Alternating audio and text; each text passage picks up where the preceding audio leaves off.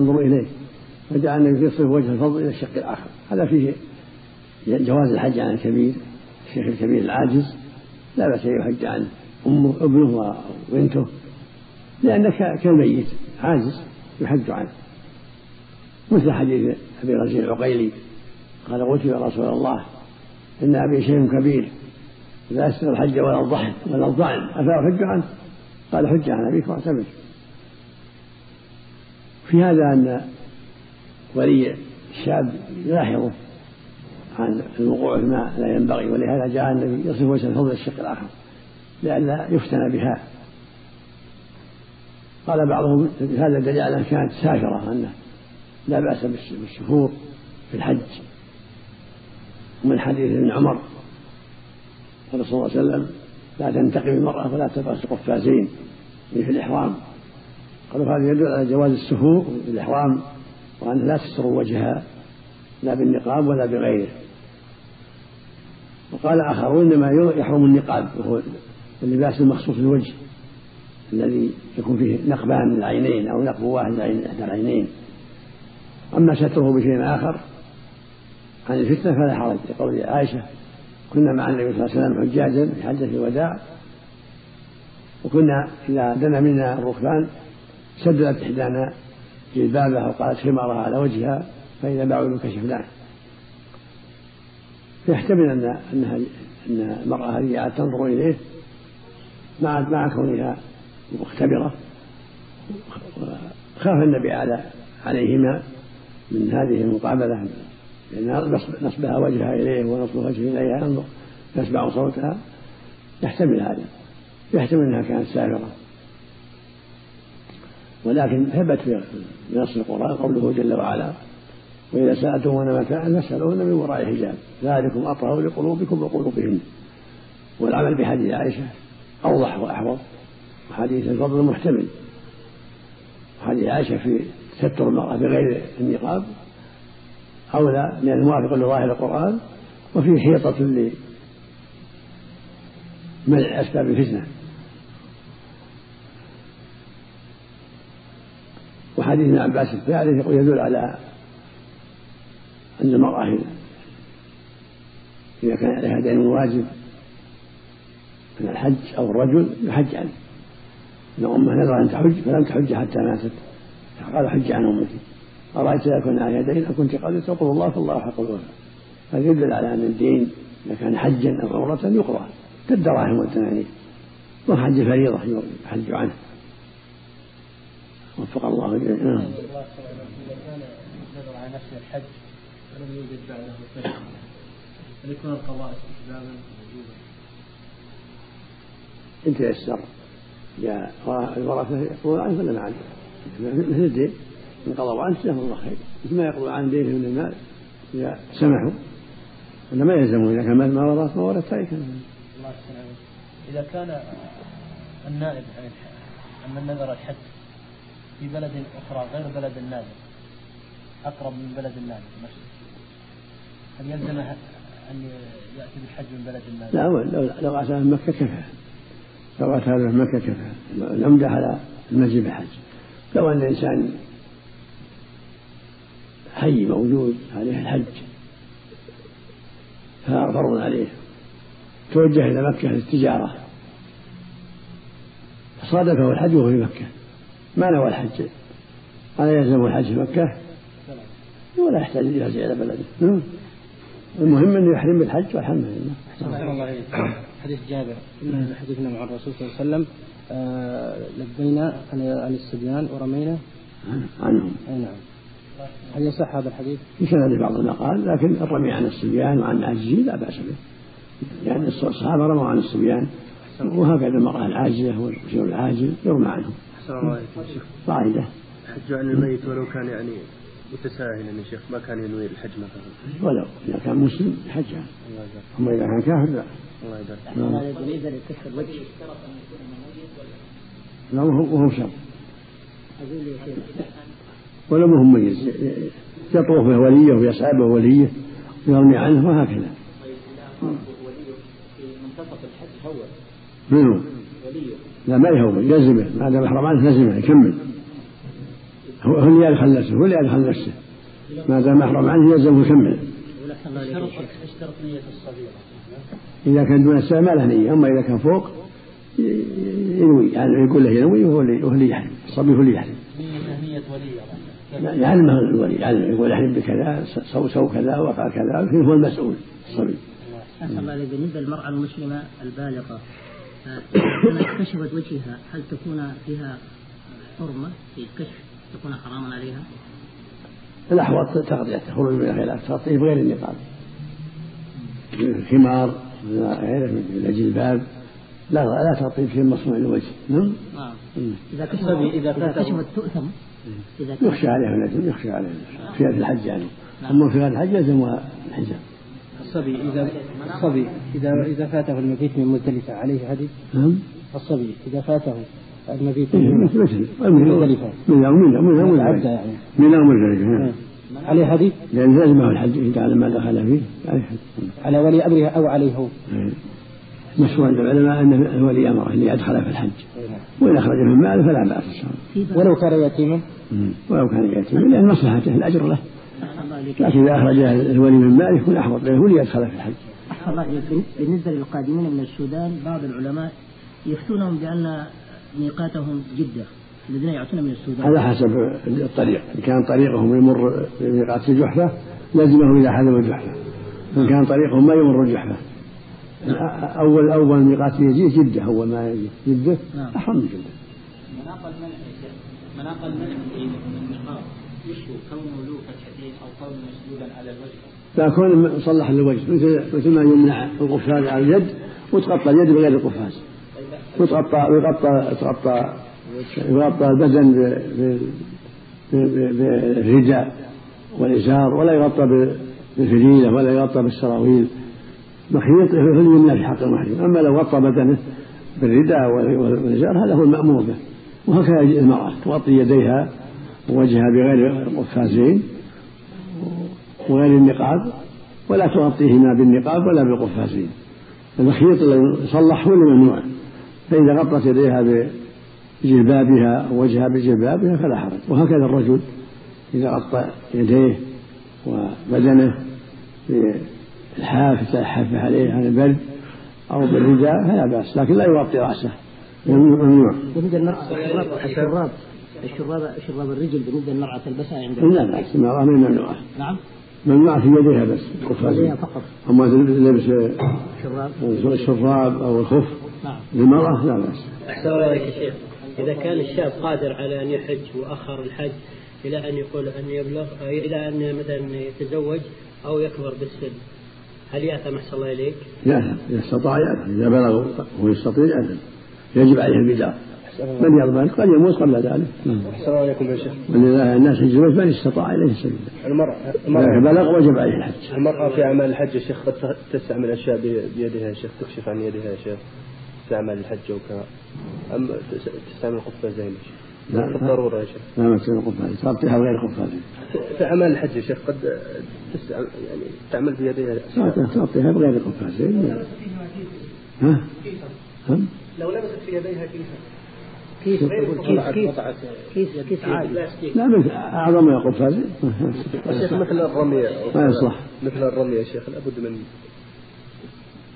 تغطي بعضها لم يرى في العورة اليد عند الرمي ولكن إذا غطتها بشيء عند الرمي حسن. لا لا لا حرج إن شاء الله. الغطوة اللي يلبسوها النساء الآن هذه يسمى الخمار إيه؟ تشد تشد حول الرأس. هل هذه هذه يسمى الخمار؟ لا بأس لا بأس.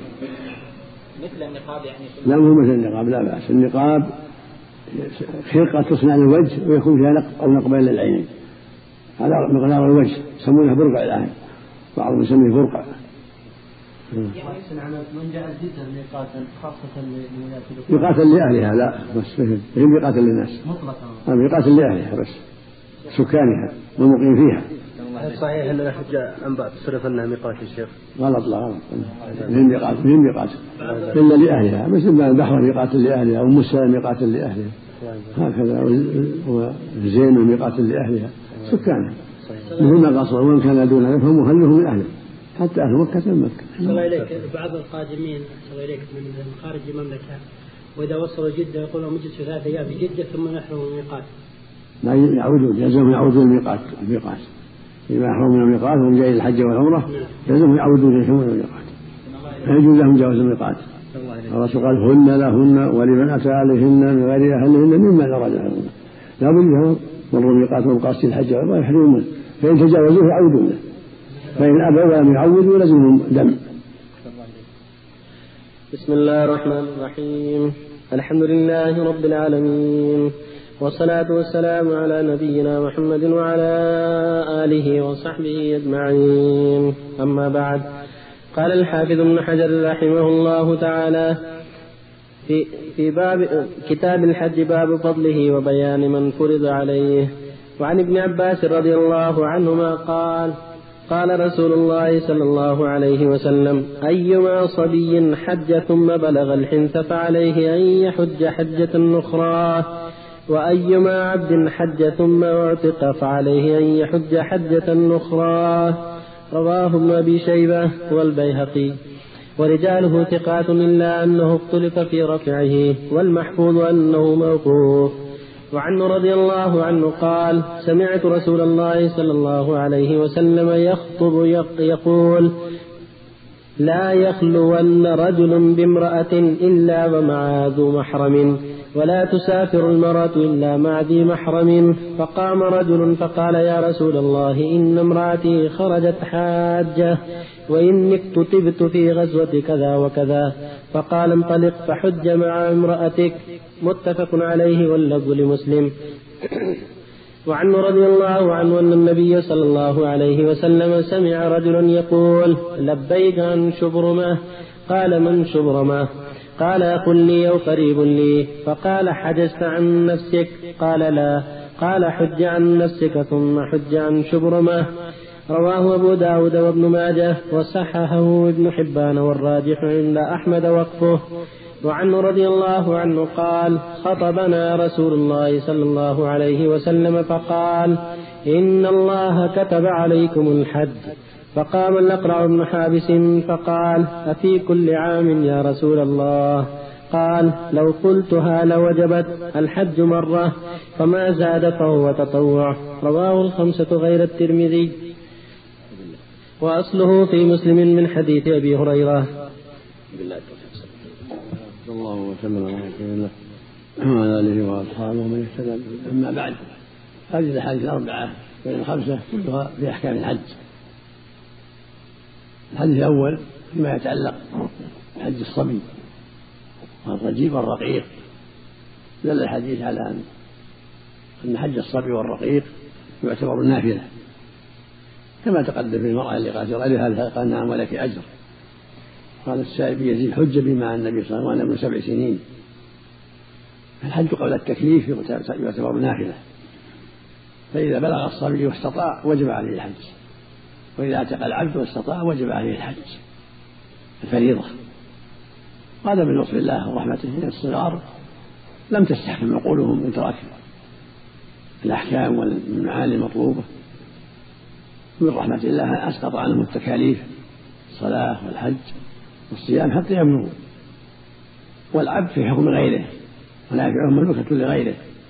من رحمة الله أن يسقط عنه تكاليف الحج لأنه يحتاج إلى مال ويحتاج إلى أوقات. فأسقطه عنه بخلاف الصلاة فإنها ميسرة بحمد الله فلهذا وجبت على الجميع.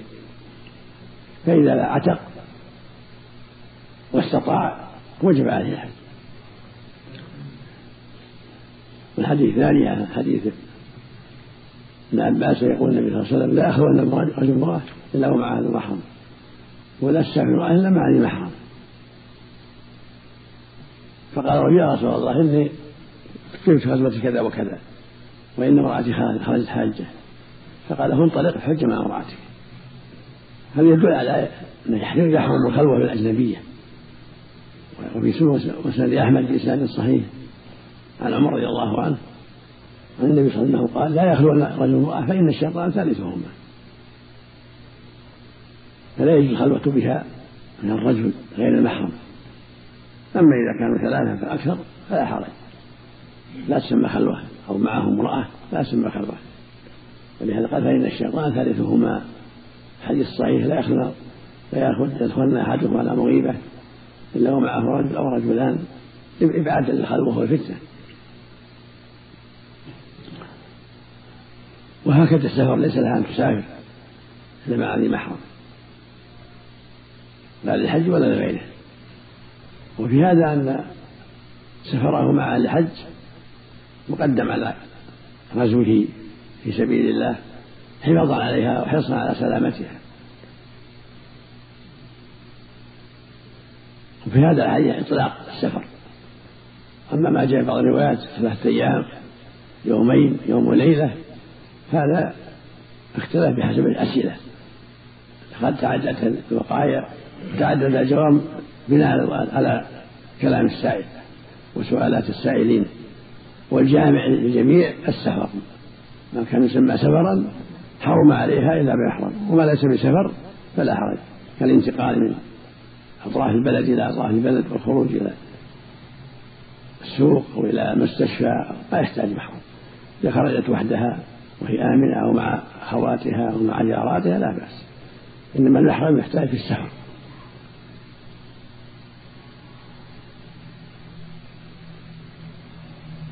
الحديث الثاني الحديث الثالث حديث ما أن سمع الرجل وربك عن شره فقال له النبي من شره قال أخ لي أو قريب لي قال حجة عن نفسك قال لا. قال حج عن نفسك ثم حج عن شره في رواية قال هذه عن نفسك ثم حج عن شره والحديث كثر في وقفه وهو مرفوع صحيح والموقوف شاهد للمرفوع لأن هذا لا يقال من جهة الرأي.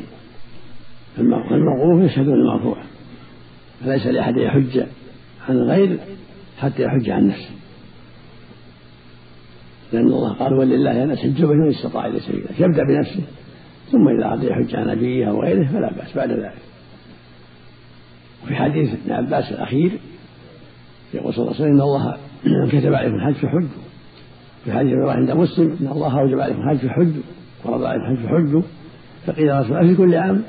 قال لو قلت فلا الحج مرة. فلا زادته تطوع هذا من لطف الله من رحمة الله. لما كان الحج يحتاج إلى مؤنة وإلى كلفة وإلى قطع مسافات قد يكون الإنسان في بلاد بعيدة. فمن رحمة الله أن جعله فرض العمر مرة واحدة في العمر. بخلاف الصلاة والزكاة والصيام فإنها فإنها تكرر. الصلاة في اليوم خمس مرات والليلة والزكاة في كل عام الصوم في كل عام. أما الحج مرة في العمر. ولو عمر ألف عام من ليس عليه إلا حجة واحدة والباقي تطوع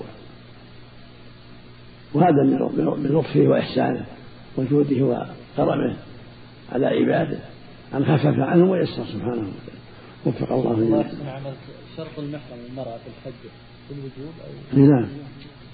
لا لا لا يجب عليها الحج إلا بذلك ولا يجب لها السفر إلا بذلك. شرطا للوجوب أو شرطا للأدالة؟ شرطا للوجوب. الله يا شيخ لو جمعوا مجموعة من الخادمات في سيارة واحدة لو من الحج هل يأثمون الصلاة عليه؟ الصواب إنه يأثم الا إلا محرم ما عليهم حج. صلى عليك بعض, بعض الفقهاء رخص فيه إذا كان جماعة مأمونين ولكن ما عليه دليل. يأثم أحسن عليك الكثير هذا الظاهر نعم. الحديث الأخير لا يدل على عدم وجود وجوب العمرة يا شيخ. الحديث الأخير لا يدل على عدم وجوب العمرة. الأدلة تنوع. هذا في الحج والعمرة هذا أدلته جزاك الله خير. نعم. دليل على أن وجود مرأة ثالثة يفك الخلوة وهو كلهم نساء. يعني فإن, الشيطان ثالثهما. فإذا صار امرأة أخرى صار رابع ما صار ثالث. نعم. طيب يعني الغالب أنها تزول الشبهة. قد يكون واحدة قد يسر إليها ويطلب منها يطلب منها. فإذا كانت كانوا ثلاثة جاءت التهمة في الأغلب والفتنة مي باقية؟ طبعا. لا. الفتنة مي باقية الآن؟ لا لا لا, لا. أنت عندك بي عندك في بيتك زوجة أخيك أو زوجة عمك يحرم عليك أن تبقى معك في البيت وما عندك إلا مرك الناس يحتاجون هذا من لطف الله جل وعلا. لكن لا توسعوا الناس بالليموزين عفى الله عنك وإذا حج حجيتم بهذا قالوا ولو نعم نعم نعم لا بأس إلا إذا اتهم إذا كان متهم يمنع. إذا كان رجال. البلوغ إذا كان في الحج أو العتق اذا بلغ قبل قبل عرفة. أما بعد عرفة ما علم زال زال الحج. لكن إذا بلغ بعد عرفة اجزعه إذا أدرك عرفة وهو قد فل بلغ الحمد لله. نعم. نعم أو اعتكف من حج عن أبيه. يغيره إلى إلى أفضل إلى والدته لا لا بعد ما أحرم ما يغير. مم.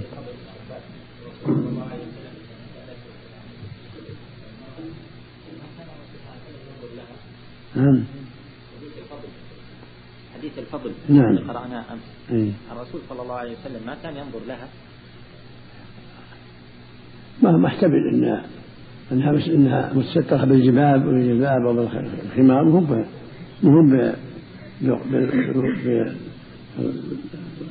بالنقاب.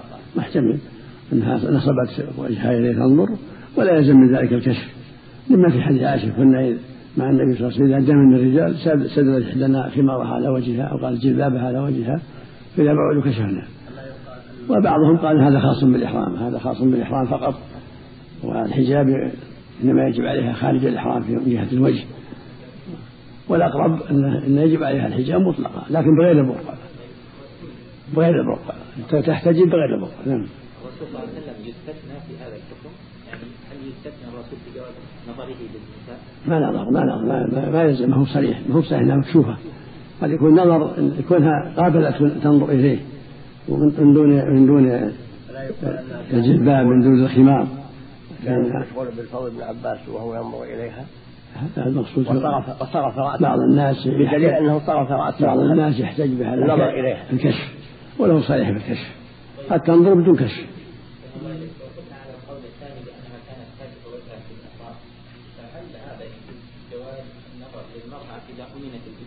لا لا النبي صلى الله عليه وسلم صرف ذلك. والنبي صلى الله عليه وسلم ما كان ينظر اليها من كان ينظر اليها النبي اجابها ما يلزم من اجابته أنه نظر اليها قد يكون قبض بصره عليه الصلاه والسلام إن قدرنا أنها كاشفة. إن إن قدرنا ما هو هو بالعزم الحديث ما في دليل لا ما هو صريح الشيخ ما يتوقع أنها تحدث من خلف. يعني كانت خلفه. لا لا ما لا ما يحتاج التكلف الاحاديث المحكمة تقضي على والنصوص المحكمة تقضي على المشتبه. هن أم كتاب وأخر متشابهات. الشهادة من المتشابهات يقضى على المحكم وإذا سألتم من فاسألوهن من وراء. ذلكم أطهر لقلوبكم وقلوبهم. توكل على الله.